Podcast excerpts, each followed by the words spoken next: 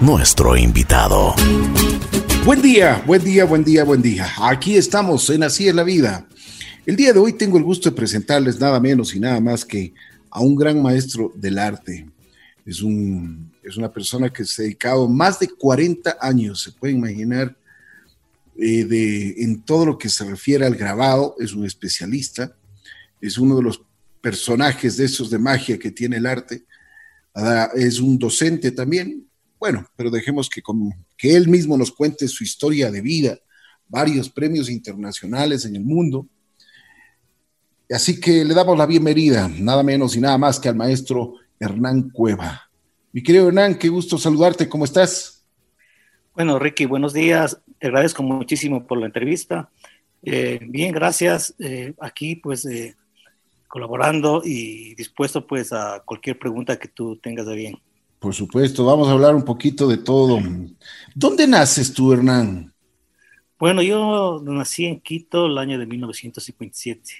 Eh, ¿Cómo, ¿Cómo era tu entorno familiar? ¿Cómo era en tu casa? ¿Qué es lo que te inculcaron esos principios que, que siempre eh, nos, nos, nos dieron en nuestro hogar? Bueno, yo creo que uno de los principios fundamentales que siempre ha estado permanente ha sido el amor, eh, el apoyo incondicional. Eh, mi circunstancia es, bueno, yo desde muy pequeño tuve que vivir con mis abuelos por circunstancias adversas. mi madre tuvo un, accidente de la que le dejó muy mal en, su estado físico y mental, por lo cual, bueno, pues eh, mi padre también no asumió su responsabilidad y bueno, en esas circunstancias muy difíciles yo pasé a vivir con mis abuelos y en ese entorno pues yo eh, viví lleno de mucho afecto, mucha comprensión, mucha tolerancia y claro, como era el guagua, como me llamaban, era el mimado, ¿no? Y yo creo que ese amor y ese afecto me brindaron la seguridad emocional que necesitaba para tomar decisiones de mi vida, para proyectarme y, obviamente no para alcanzar logros y éxitos. Eh, si no hubiese sido por ese amor eh, incondicional, eh, uno siempre tiene dificultades, tiene inseguridades, no puede tomar muchas veces decisiones. Y entonces yo creo que un elemento esencial en mi vida ha sido el amor fraternal de mis, mis queridos viejos, mis, mis, abuelos, ¿no? Qué bien, qué bien. Hernán, ¿cómo y a qué escuela ibas? ¿Qué es lo que te gustaba hacer? ¿Qué deporte practicabas? ¿O desde, desde muy pequeño ya te, ya te gustaron los lápices? Bueno, mira, no, eh, en realidad, bueno, yo crecí en un entorno bastante religioso, eh, bastante apegado a las tradiciones católicas.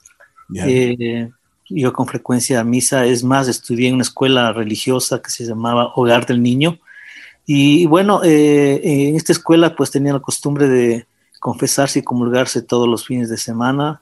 Eh, además, trabajábamos en la parte de, de acólito los días domingos, en la cual me gustaba mucho.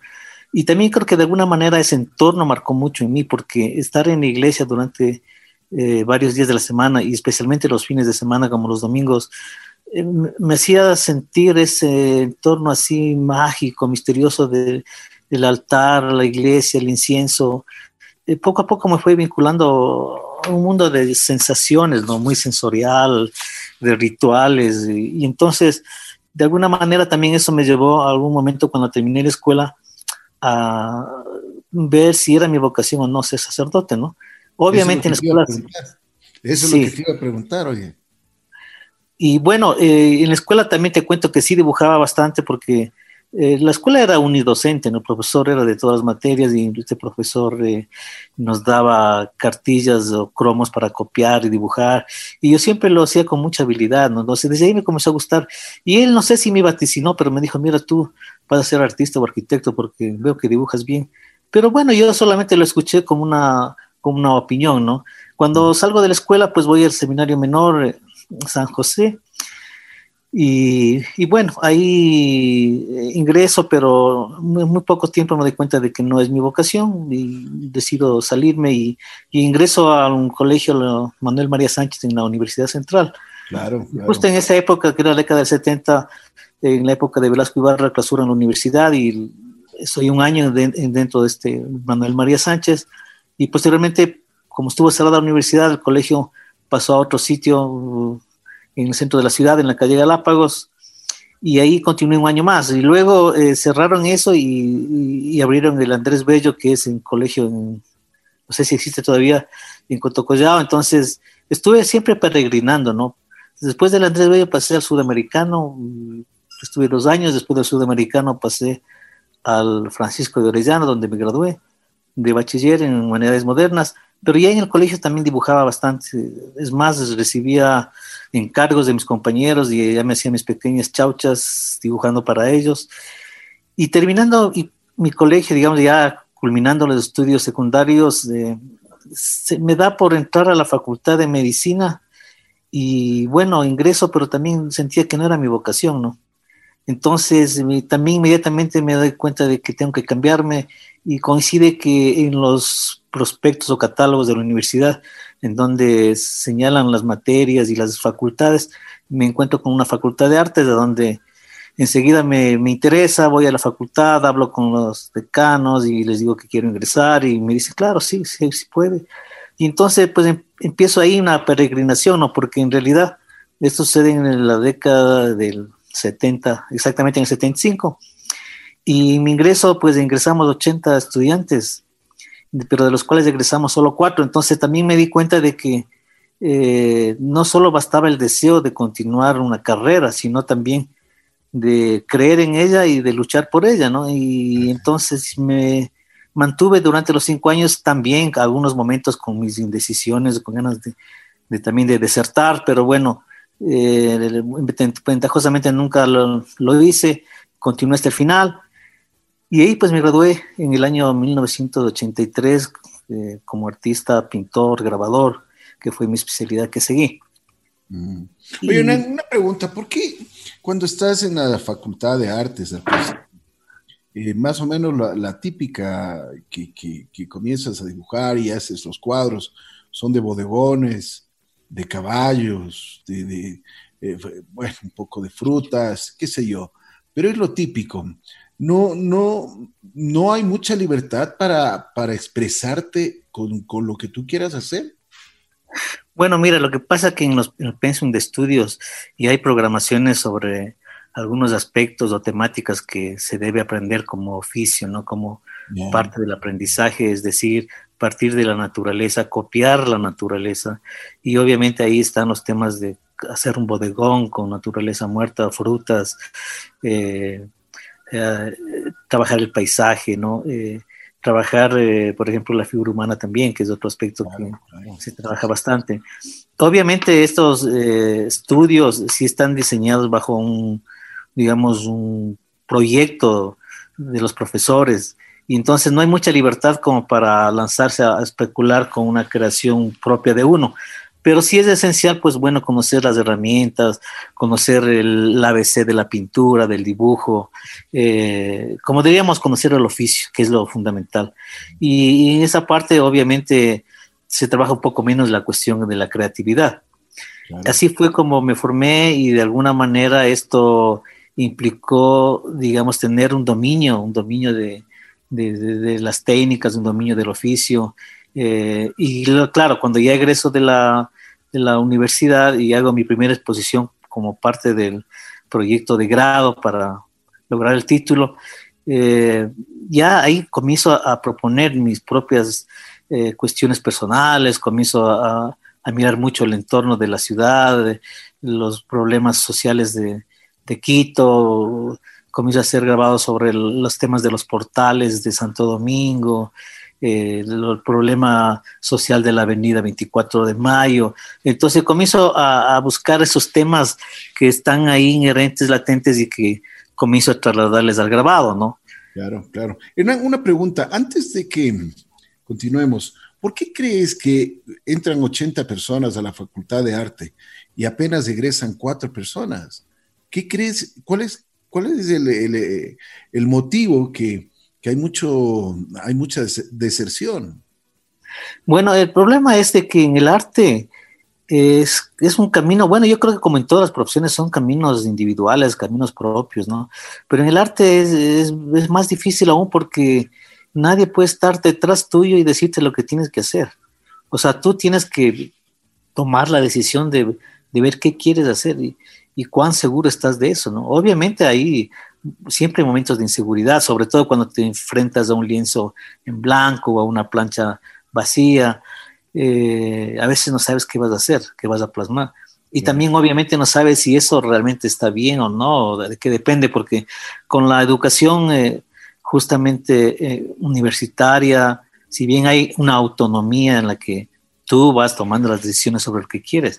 Los profesores siempre ejercen también una especie de apostolado, una especie de acompañamiento al, estudiante y le van sugiriendo cosas, viendo que esté bien estructurada la composición o los, temas de la cromática, los colores, todo eso.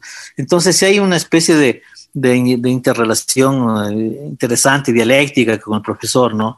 y, bueno, eh, de esa manera uno va también aprendiendo a ver, eh, porque bueno, el arte tiene su secreto, ¿no? Que es aprender a ver. Yo creo que ahí radica todo.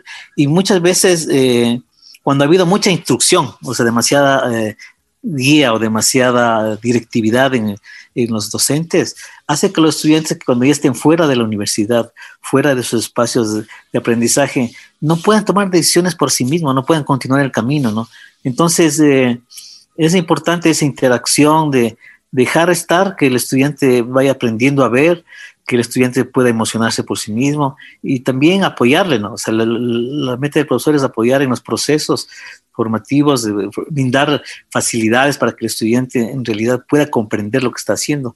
Y en ese sentido, bueno, yo tuve mucha suerte, para mí tuve excelentes profesores, ¿no?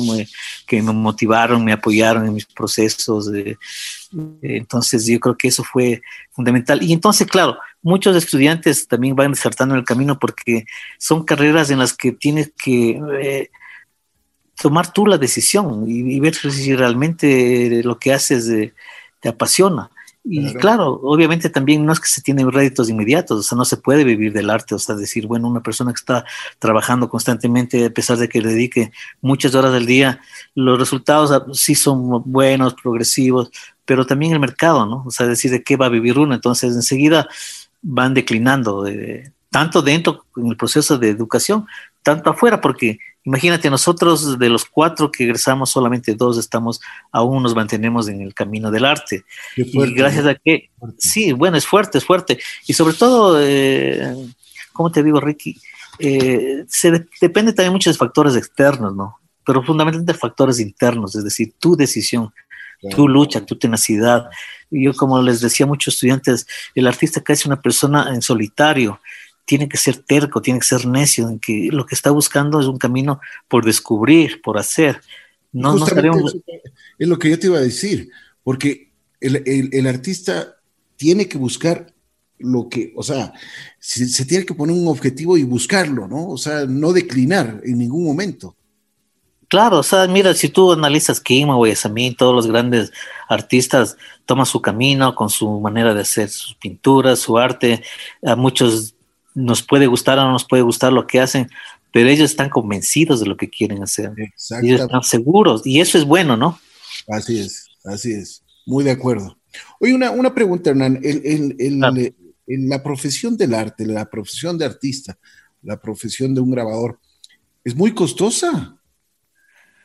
Bueno, todas las carreras eh, generalmente son costosas. Eh, si tú hablas de medicina, pero arquitectura igual es bien costosa y arte mucho más, porque los insumos, los materiales con los que uno trabaja son muy caros, los libros son muy caros, eh, entonces eh, tiene sus limitaciones. Incluso, incluso me imagino que aquí no, no debes encontrar algunos insumos que necesitas. Claro, o sea, en realidad eh, el problema es que inclusive no hay en, las tiendas de arte el material que uno necesita, ¿no? y eso hace que, también dificulte un poco y uno pierda ratos de ese entusiasmo por, por, seguir pintando, grabando. Imagínate, para ser grabado, por ejemplo, no hay prensas, no hay este material importante que es para la reproducción mecánica lo que llamamos tórculo exactamente. Entonces, tener un tórculo implica tener mucha plata para poder traer solo uno y, poder seguir desarrollando su trabajo, ¿no? Entonces hay unas limitaciones, los que hacen cerámica tienen limitaciones que tienen que tener horno, ¿no? Y quizás para los pintores es un poquito más fácil tal vez tener su lienzo, su, su, su libreta, su papel, ¿no? Entonces sí hay muchas dificultades, sobre todo porque también en el mercado, primero que no hay el material, tienes que traerte de afuera, y segundo también el mercado, ¿no? O sea, es decir, uno tiene que bregar con dificultades adversas, pero a la vez yo creo que eso te da carácter, ¿no? Decir, bueno, ¿te gusta o no te gusta esto? No puedes quejarte, no puedes poner... Eh, como eh, excusa de que no hay el material, de que, no hay el mercado, de que no, no, se puede vivir del arte. Entonces todo eso aparece y muchos van perdiendo la fe en lo que, en lo que son, ¿no? Porque mira, como profesor durante más de 30 años yo he visto gente valiosísimas, talentosísimas, con una calidad de trabajos y ahora te preguntas, ¿y dónde está esa gente? ¿Por qué no continuó? ¿Por qué no se siguió desarrollando? Entonces vemos que en la vida el sistema también no es que quiere artistas, ¿no? El artista, digamos, el sistema eh, con el que vivimos, el, capitalismo, lo que quiere es gente productiva, gente que genere una economía, gente que, que se involucre en una cadena de, de producción, ¿no? Eh, económica y todo eso. Entonces no quiere ni poetas, ni artistas, ni teatreros, ni, ni músicos, mucho menos, ¿no? Porque para el sistema no somos productivos, o sea, no somos gente rentable. Pero no hay que olvidar que la cultura es el alma del pueblo, la cultura es, digamos, lo que nos identifica, lo que nos hace diferentes de un pueblo a otro, de una persona a otra. Entonces no, le, no tenemos esa claridad para, para darnos cuenta que estos valores intangibles del arte son muy valiosos, ¿no? Eh, eh, en, en, lo que nos identifica como, como ciudadanía o como país.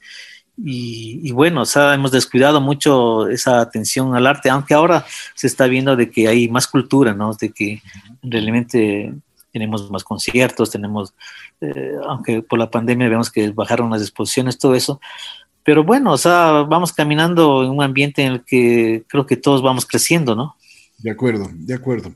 Hernán, una pregunta, ¿por qué en, en, en el transcurso que tú eh, estamos hablando de que comienzas a hacer ya tus, tus, primeros pasos en el arte, te encuentras con una dificultad y no existía una prensa aquí para, para, para hacer lo que tú querías hacer, el grabado. Tú eres de las personas visionarias y te traes una prensa. Me imagino que en ese tiempo costó mucho dinero, mucho esfuerzo, mucho, mucho sacrificio. ¿Por qué creíste de que este, ese era tu camino? Bueno, mira, te voy a contar. Cuando yo salgo de la universidad con mucho entusiasmo, salgo con un récord de notas bien importante. Eh, esto me da una beca para ir a estudiar en Italia. Eh, y, eso fue muy lindo, pero cuando yo salí de la facultad pasé un año sin hacer nada, sin dibujar, sin pintar, sin grabar. Obviamente no tenía la prensa.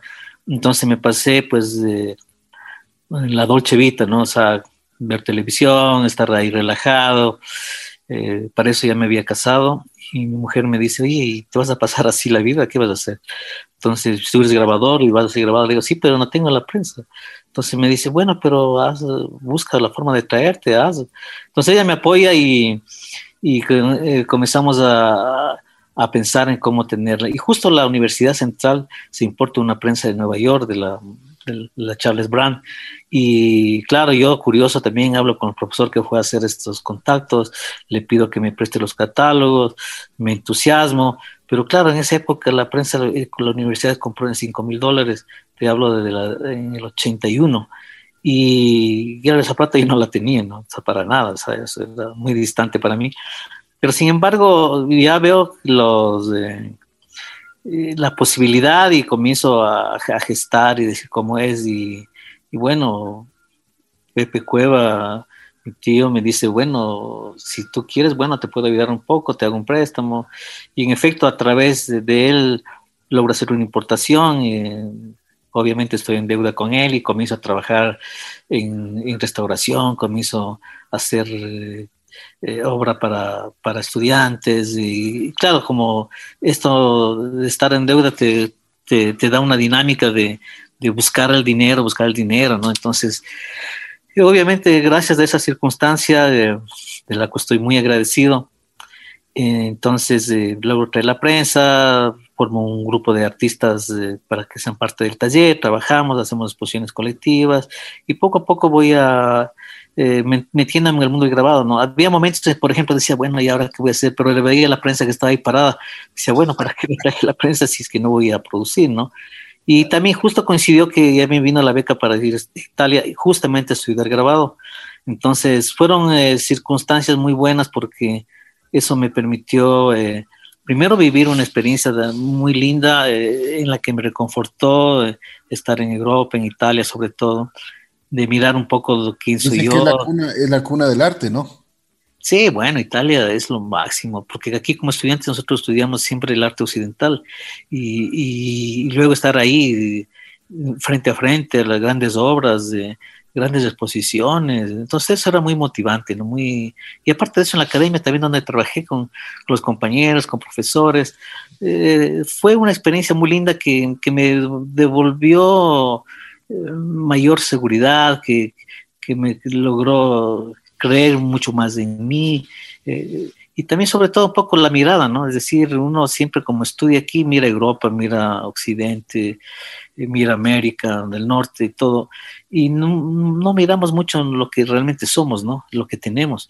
Y esto sí me fue importante descubrir un poco lo que somos como, como, como, como identidad ecuatoriana, la luz nuestra, el sol, o sea, yo comparaba y decía, bueno, en Europa se vivió otra experiencia, ¿no? que inclusive parecería que no marca mucho, pero sí, o sea, cuando yo regresé acá, eh, fue distinto, la mirada, la mirada al paisaje, la mirada a estas fiestas populares, que también fue lo que me impactó, a pesar de que había visto desde antes, de años, desde pequeño, me impactó de nuevo eh, el color, esa simbiosis de, de los personajes populares con, con, su música, con los animales, esas transfiguraciones de, de personajes que ancestrales y, y actuales que conviven en una memoria. Entonces yo creo que eso, eso, eso me, me, me, deslumbró mucho, ¿no?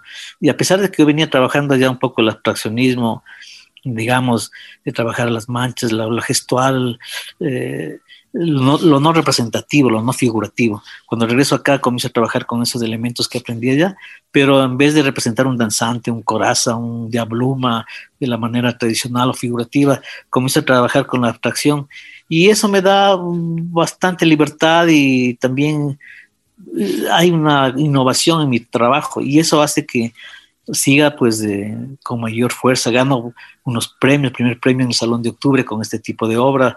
Esto también me, me, me, reconforta. Y voy comenzando a lograr una serie de premios, ¿no? O sea, en realidad... te sentías identificado con la obra?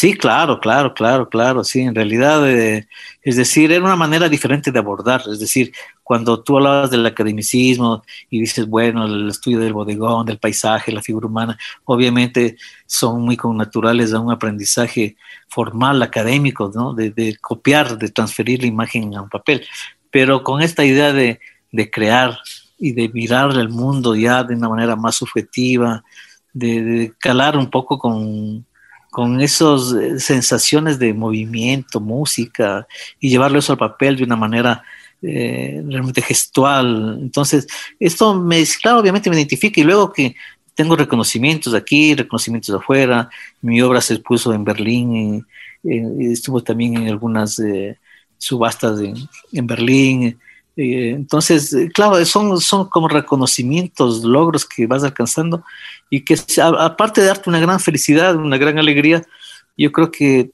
te compromete más a seguir trabajando, a seguir investigando, es decir, a no hacer lo mismo, o sea, a no repetirte. Entonces yo creo que todo eso que nos logra nos permite un triunfo, un éxito, lo que nos ha permitido un aplauso, un reconocimiento, siempre tiene que estar ahí hasta este momento, ¿no? Y creo que el día nuevo que empieza es un día nuevo, totalmente solo, totalmente eh, fuera de estos eh, acontecimientos, porque en realidad esos sí son válidos, pero el hecho de crear ya es un momento de soledad, ¿no? Es, es estar solo otra vez cada día. Y bueno, no solo esos premios nacionales o internacionales que pude lograr me permitieron eh, digamos, impulsar mi obra, ¿no?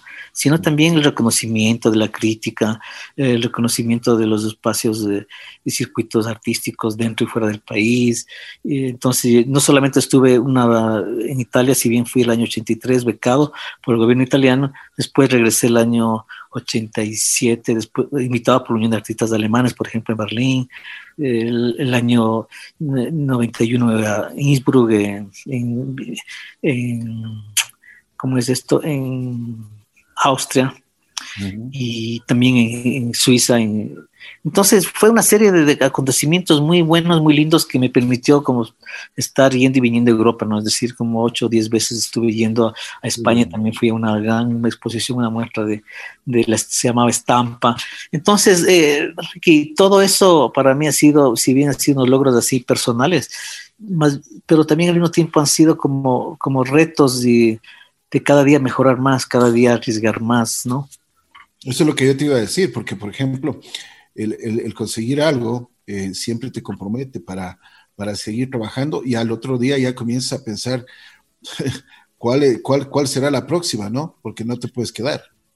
Claro, es que es, es, es, es, un movimiento constante y sobre todo porque no quedarse en esa especie de, de que permite ese ego, ¿no? De sentirse siempre superior o sentirse ya como que alcanzaste algo grande, ¿no? Eh, sino más bien volver con un sentido de humildad, otra vez a trabajar, otra vez a proponer, otra vez a ver qué es lo que quiero hacer. Yo creo que ahí está, y eso es un gran ejemplo que, que lo han dado los grandes maestros de la historia del arte, ¿no? Es decir, siempre estuvieron evolucionando, siempre estuvieron buscando cosas nuevas, siempre estuvieron arriesgando. Y también vemos por otro lado, o sea, que también bueno, puede ser legítimo, normal que muchos artistas hagan una especie de, de encontrar un, como una beta de oro y, de pronto continúan eso y, y, alcanzan cierto éxito y económico y también eh, eso les da la pauta para seguir viviendo, pero al mismo tiempo a veces uno se puede vivir, se puede volver esclavo de, de lo que hace, ¿no? Entonces... Pero eso simplemente, eso ya es, eso ya no es arte, eso ya es una producción comercial. Obviamente, obviamente, o sea, es decir, por eso es bien importante, o sea, pensar bien qué es lo que tú quieres. Eh, quieres el aplauso, el reconocimiento. Y muchas veces yo admiro a los andinistas porque son las personas que están en solitario ascendiendo a una cumbre y que en ese proceso pues tienen eh, sus momentos de fatiga, sus de cansancio, que miran a distancia la lejanía y el mismo paisaje.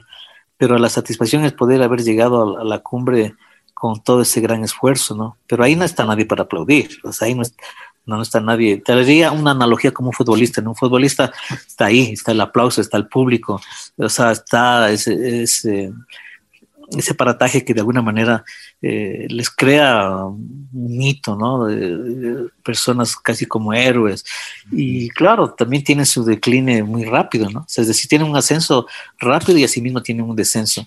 Entonces, yo creo que el artista como en el caso de andinistas, son personas que, que tienen que trascender, pero es una búsqueda permanente, un riesgo constante, una sinceridad con uno mismo de, de poder revertir eso que ya existe, que ya, bueno, o sea, entonces, eh, por ahí, Ricky, yo creo que el éxito de uno tal vez puede estar en eso, ¿no? En, en, que uno no sabe realmente qué va a suceder, qué va a ser, pero estás convencido de que sí puedes hacer algo.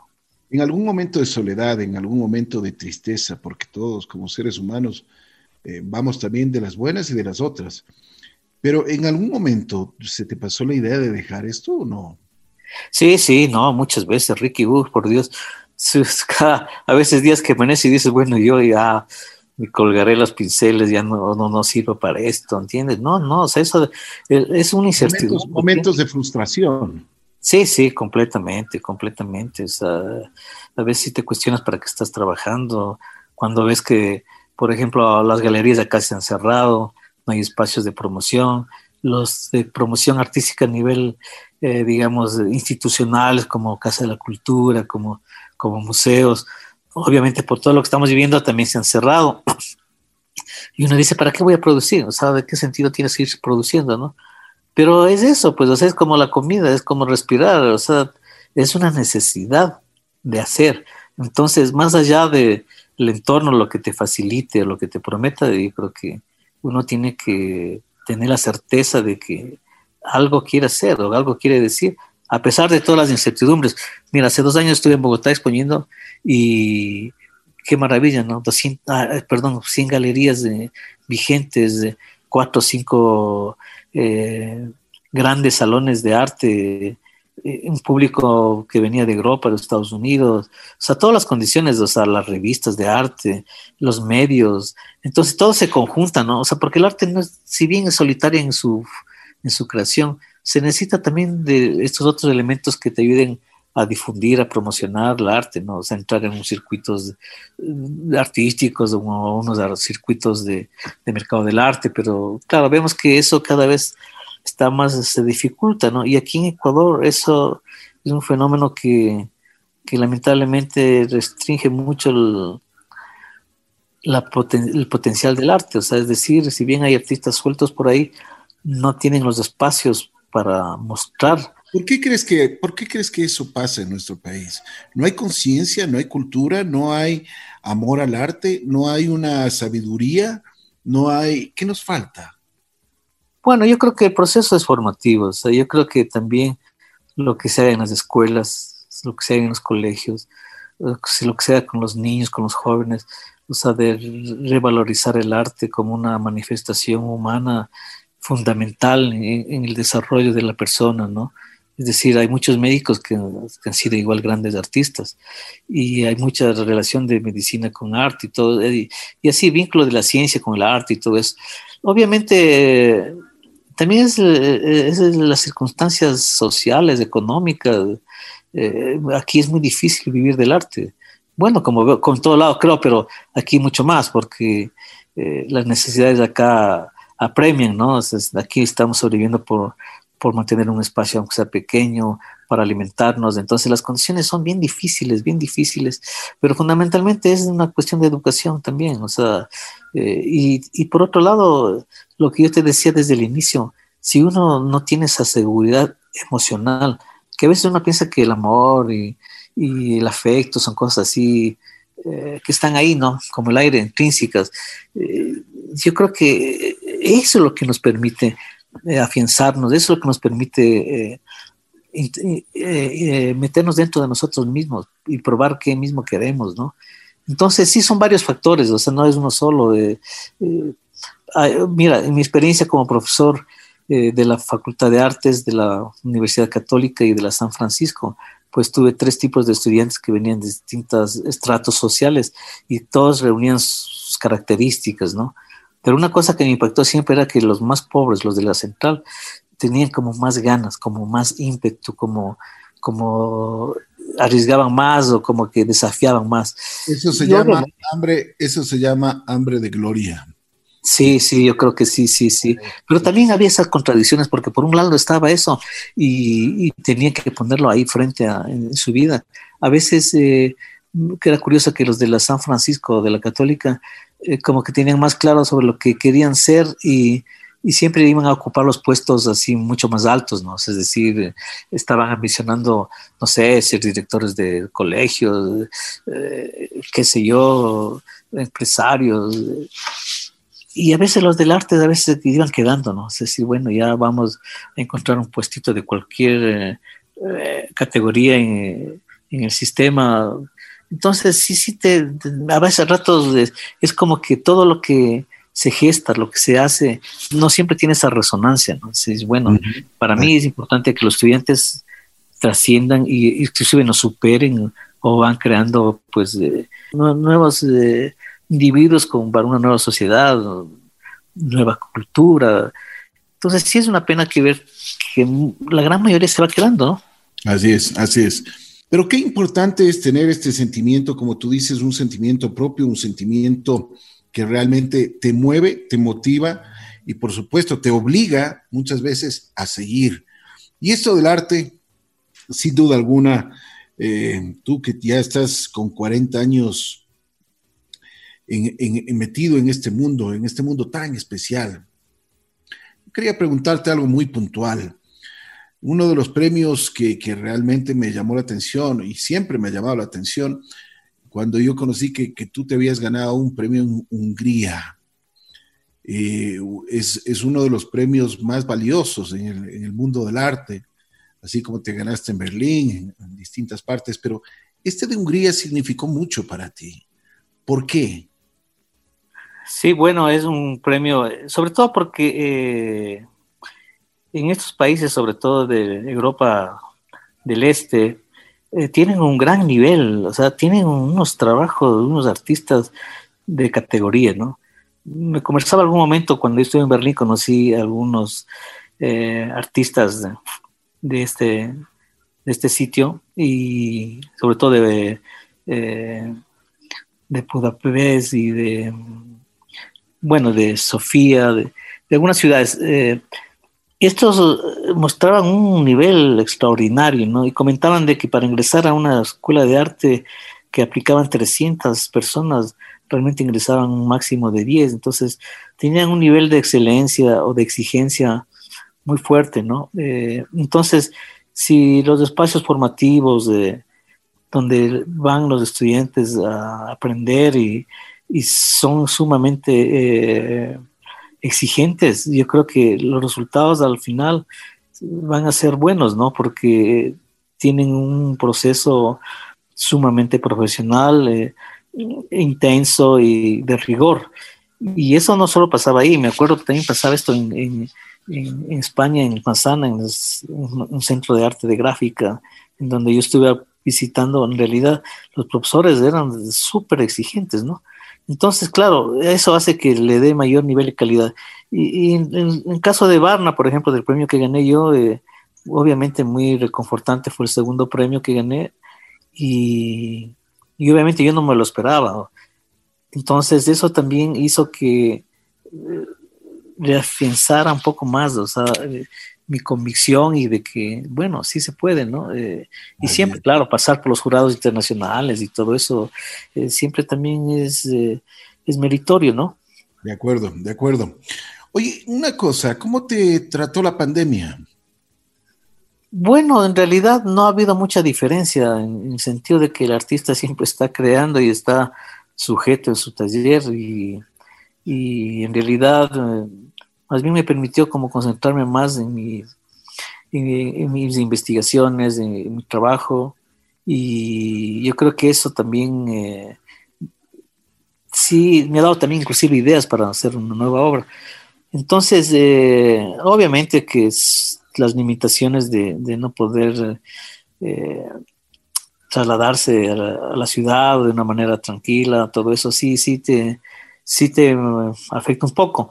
Pero bueno, gracias a Dios yo estoy en el campo, un espacio en el que me permite eh, estar más detencionado, pero eh, sí bien conectado con lo que hago, ¿no? Entonces, eh, el artista siempre está trabajando, sea, con pandemia, sin pandemia.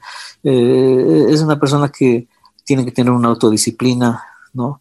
Y entonces no hay mucha la diferencia en cuanto a la movilidad. Sí, en cuanto a lo otro. Una cosa, los artistas, tú por ejemplo, eh, ¿pintas o, haces tus, cosas en la noche? Porque muchas veces son, eh, son distintos horarios, ¿no? Distintas cosas que, que te pones, porque por ejemplo en el día puedes estar leyendo, puedes estar investigando y en la noche te, me imagino que cuántas noches no habrás tenido de que te levantas, tienes una idea y te vas al taller ese rato. Sí, bueno, sí pasa eso, no pasa en realidad. Bueno, eh, anteriormente, bueno, cuando uno está más joven, sí, uno está dispuesto a amanecerse y está dispuesto a, no tener una sola mala noche, sino varias, y sobre todo cuando hay exposiciones que están a la puerta, entonces el sacrificio es doble. Y sí, cierto es de que hay momentos de creación, hay momentos en los que sea por la tranquilidad de la casa, porque estás más en, silencio, entonces a veces la noche es un, espacio así muy interesante como para crear.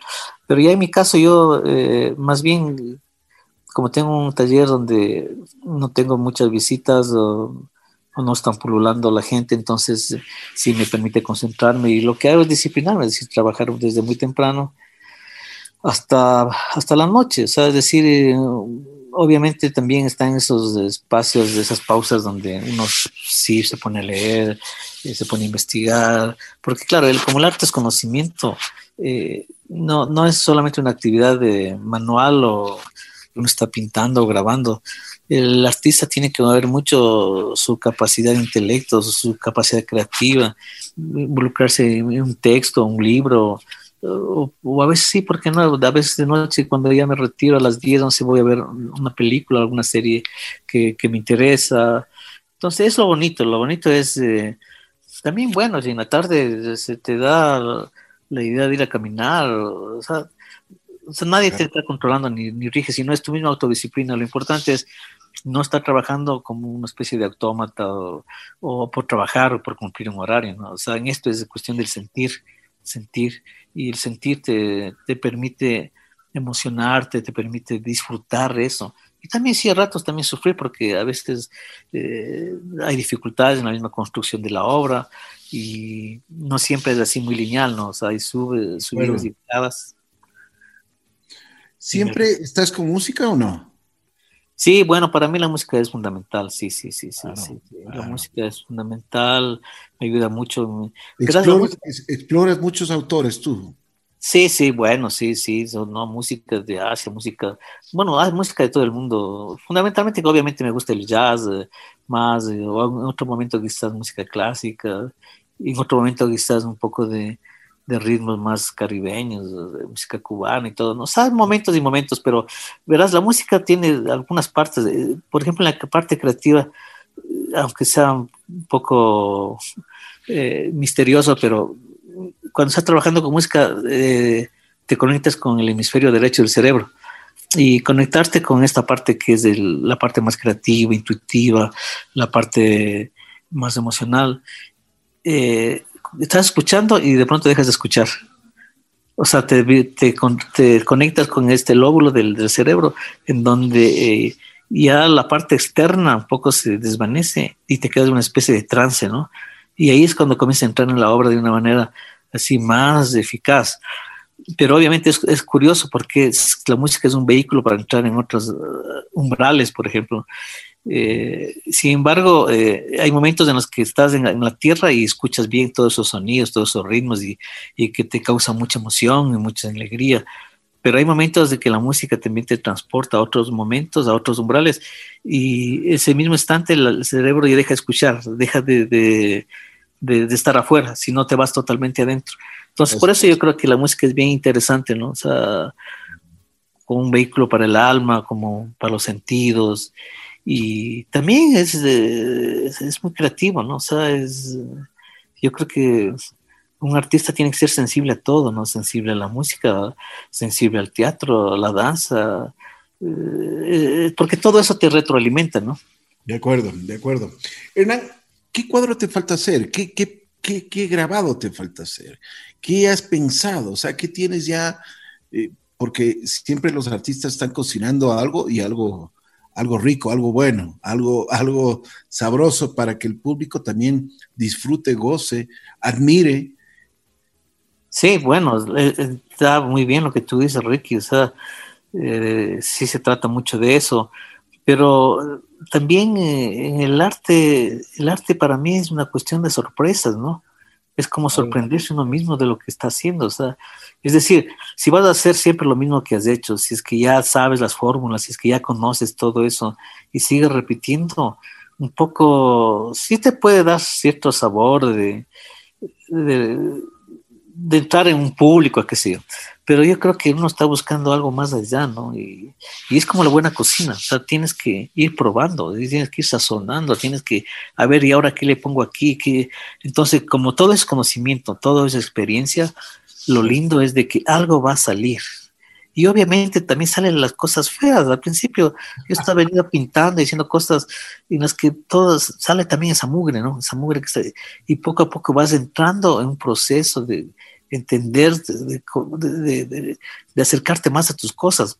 Pero lo lindo es ese riesgo, ese desafío que está ahí, que realmente no, no sabes. O sea, en realidad, decirte que para mañana lo va a hacer unos cuadros de tantos metros por esto y todo esto, sí, sí, tengo eso en mente, ¿no? Pero en realidad quisiera más abordarlo, no solo del resultado, porque mucha gente aborda siempre del resultado, ¿no? O sea, el, estudiante está trabajando algo y quiere el resultado primero. Y yo lo que siento es que uno tiene que vivir el proceso, tiene que vivir los momentos, tiene que, que, sentir eso y ya vamos viendo qué va apareciendo, ¿no? Entonces, ya te digo, ahí empieza esa capacidad de ver, aprender a ver, de descubrir cosas, de que el cuadro te habla, de que las cosas que están haciendo te dicen algo y, y, tú tienes eso, que entrar en esa sintonía, ¿no? Y eso implica que experiencia, experiencia, experiencia, experiencia. Y ganas de hacer algo diferente. Y, y sí, justamente lo que tú dices, yo estoy, sí pienso en el público, pero público para darle cosas diferentes, cosas nuevas. Porque también el público es un espectador que está a la expectativa de lo que tú haces. Además, además que quiere siempre algo nuevo, ¿no? Exactamente, exactamente, quiere algo nuevo. Si tú le presentas ya un cuadro que has puesto o algo que ya han visto, ¿sabes? Sí, Así es. Así es, de acuerdo. Me alegro muchísimo. Te falta hacer mucho en la vida. Yo creo que estás en el, en el camino correcto. Lo que tú haces lo respetas, lo consideras y eso es importantísimo. No hay nada que hacer. ¿Qué te ha dado la vida? Sí, ya, ya como ser humano, como, como, porque veo de que eres una persona muy grata, eres muy agradecida, tienes un corazón que agradeces, eh, unos valores que realmente son significativos hoy más que nunca, como está el mundo. Pero, ¿qué te ha dado la vida? ¿Qué, qué es la vida para ti? Bueno, Ricky, esa es una muy interesante pregunta, ¿no? ¿Qué me ha dado la vida? Pues la vida me ha dado mucho, me ha dado muchos valores, muchos sentimientos, eh, muchas personas maravillosas, como la familia, eh, como los tíos, las tías, o sea, es decir, eh, yo creo que la riqueza que uno puede tener es el afecto de quienes están alrededor de uno, con los quienes uno ha crecido. Eh, si bien interesante el reconocimiento que puede tener uno de la obra o de su trabajo por, por otras instancias, por la institución, por los medios, por todo eso, siempre yo creo que es importante eh, reconocer que la familia es un eje central en la vida de uno, ¿no? Por la que uno lucha, sea la familia cercana como los hijos, la mujer de uno, eh, pero es en general, o sea, los primos, los tíos, eh, todos han contribuido, ¿no? Yo, yo quisiera siempre agradecer porque eh, yo fui una persona casi como nómada, de, visitar siempre todas mis tías, mis tíos, mis primos, creo que se constituyeron en mis hermanos, porque en realidad yo no tuve hermanos. Y de haber compartido y convivido en distintas casas. Eh, entonces yo creo que eso también no se puede olvidar, ¿no?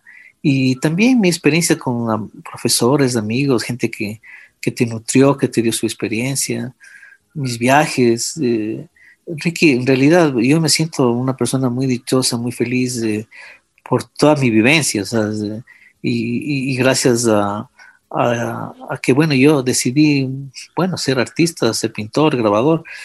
Entonces, eh, eso es como un mensaje para las personas que están involucradas en el arte, o, o no solo en el arte, en la vida misma, ¿no? Es decir, eh, cómo miramos la vida, qué queremos de ella y también cómo podemos aportar nosotros, porque no es solamente la expectativa de lo que te ofrece la vida, ¿no? Sino tú qué haces por la vida, ¿Qué, cómo quieres contribuir y, bueno, entonces es una especie de, ida y vuelta, ¿no? De toma y daca y, y sí, sí creo que si en la vida tú eres generoso, la vida es muy generosa contigo, ¿no? Así es. De acuerdo, de acuerdo. Si tú volverías a nacer, ¿harías lo mismo? Bueno, yo creo que sí, Ricky. Te cuento que tengo algunos amigos que son muy interesantes, así budistas y, gente que, me ha dicho que yo ya he venido haciendo esto en varias vidas. sí, ¿Qué, eras, en las otras vidas? Cuéntame. Pintor, sí, no, sí era pintor, igual era pintor, era artista. E inclusive, mira, es cosa muy interesante respecto a mi pareja, me decían, bueno, alguna persona me dijo una vez, ustedes ya vivieron como cinco vidas, y yo le decía, sí, puede ser. Y este amigo, que es una celebridad, una persona que habla más de 20 idiomas, que es también budista, me dice, oye, ustedes ya han estado más de 500 veces. Entonces yo decía, qué necios, qué bestia, qué con la misma mujer. y entonces, eh, sí, es, interesante esto, ¿no? Por este mundo que uno no conoce. Que... ¿Y, y lo sentías tú así? Sí, no, sentido muy fuerte, ¿no? Muy profundos, ¿no? Yo he sentido una conexión muy fuerte con mi mujer y, bueno, ¿no? O sea, veamos que si nos encontramos otra vez en cualquier punto de la primavera, no sé. Pero sí, sí ha sido bien interesante eh, saber que hay esas posibilidades, ¿no? Es un mundo de posibilidades y que nada está dicho. De acuerdo, de acuerdo. ¿Te arrepientes de algo? Bueno, quizás sí, sí tiene uno a veces sus arrepentimientos, ¿no? A veces eh, en, este mundo del arte, a veces uno ha sido muy libertino, no sé, ha sido muy, muy, muy, muy fiestero, qué sé yo, pero bueno, son partes de, de las condiciones humanas también, ¿no? De las circunstancias. Quizás de no haber dado más eh, a mi pareja, de no haberme involucrado más, siempre he estado más involucrado el trabajo. Uh, sí tienes así ciertas cosas de cuestionamientos, ¿no? Así es, de acuerdo, de acuerdo. Me alegro muchísimo. Hemos conversado con un, primero con un gran ser humano, después con una, una persona que trabaja todos los días por el arte y para el arte. Y eso es importante, respetar su profesión, dignificarla y siempre llevarla con el pecho, pero así erguido. Hernán Cueva, el famoso maestro, te quiero agradecer muchísimo por habernos dado tu tiempo, tu espacio, y como siempre es un gusto conversar contigo. Bueno, Ricky, yo te agradezco muchísimo y a través de tus canales, pues un gran abrazo a todos los primos, a todas las familias, amigos. Eh, una de las cosas para mí lindas en la vida es, como tú lo mencionaste, la gratitud y la admiración para mí al otro. Yo creo que en esos, con esas dos vertientes uno tiene que crecer, ¿no? Es decir, uno aprende siempre de los que están muy arriba de uno por las experiencias, también de los que están ahí al lado de uno y de los que también vienen atrás. Yo creo que eso, eso, es el secreto, creo, ¿no? agradecer a todos por, por, las experiencias que compartidas, a ti también, Ricky, mi admiración y mi reconocimiento por lo que haces y, y a través tuyo, pues un gran abrazo a, a todos los queridos primos y familia. Me están diciendo, mi querido Hernán, que te pregunte sobre Tulcupuna. Cuéntame, ¿qué es esto? Antes de irnos. Ah, Tulcupuna es una galería de arte que se ha puesto en contacto conmigo. Eh, es una galería virtual. Eh, Cecilia Velasco es la persona que me parece que está involucrada ahí, también Fátima. Eh, me contactaron y creo que como reconocimiento a mi obra, me han invitado a hacer algunas exposiciones virtuales en Europa. Y una cosa también bien importante que la galería eh, está abriendo espacios y conexiones con otras galerías. Y, lo relevante de eso sería que están llevando obra para estas subastas internacionales como la SOTEL. Y entonces me han pedido obra para, para esta subasta, que para mí es una plataforma bien importante. Entonces creo que la política de la galería me parece que está en promocionar, en difundir a los artistas ecuatorianos, que me parece un buen logro. Y bueno, ahora desearles mucho éxito, ¿no? O sea, yo creo que es importante que nos visibilicen hacia afuera y que si hay una galería como Tulpucuna, yo creo que eh, hay que aplaudirla y hay que felicitarla. Además de que es una vitrina para el mundo, para todos los artistas, no solo los ecuatorianos, sino es una realmente un, yo diría un ventanal gigante que se abre para el arte. Un reconocimiento para Hernán Cueva, 40 años ha estado en el arte, docente de varias universidades, reconocimientos en el mundo entero, nacionales e internacionales. Pues realmente nos sentimos satisfechos y nos sentimos orgullosos de tener un personaje como el que tenemos con, aquí en Ecuador. Mandamos un abrazo especial, Hernán, como siempre. Estaremos dispuestos a conversar en una próxima. Ok, Ricky, gracias. También un abrazo. Hasta pronto. Muy gentil. Hernán Cueva estuvo junto a nosotros en Así en la Vida.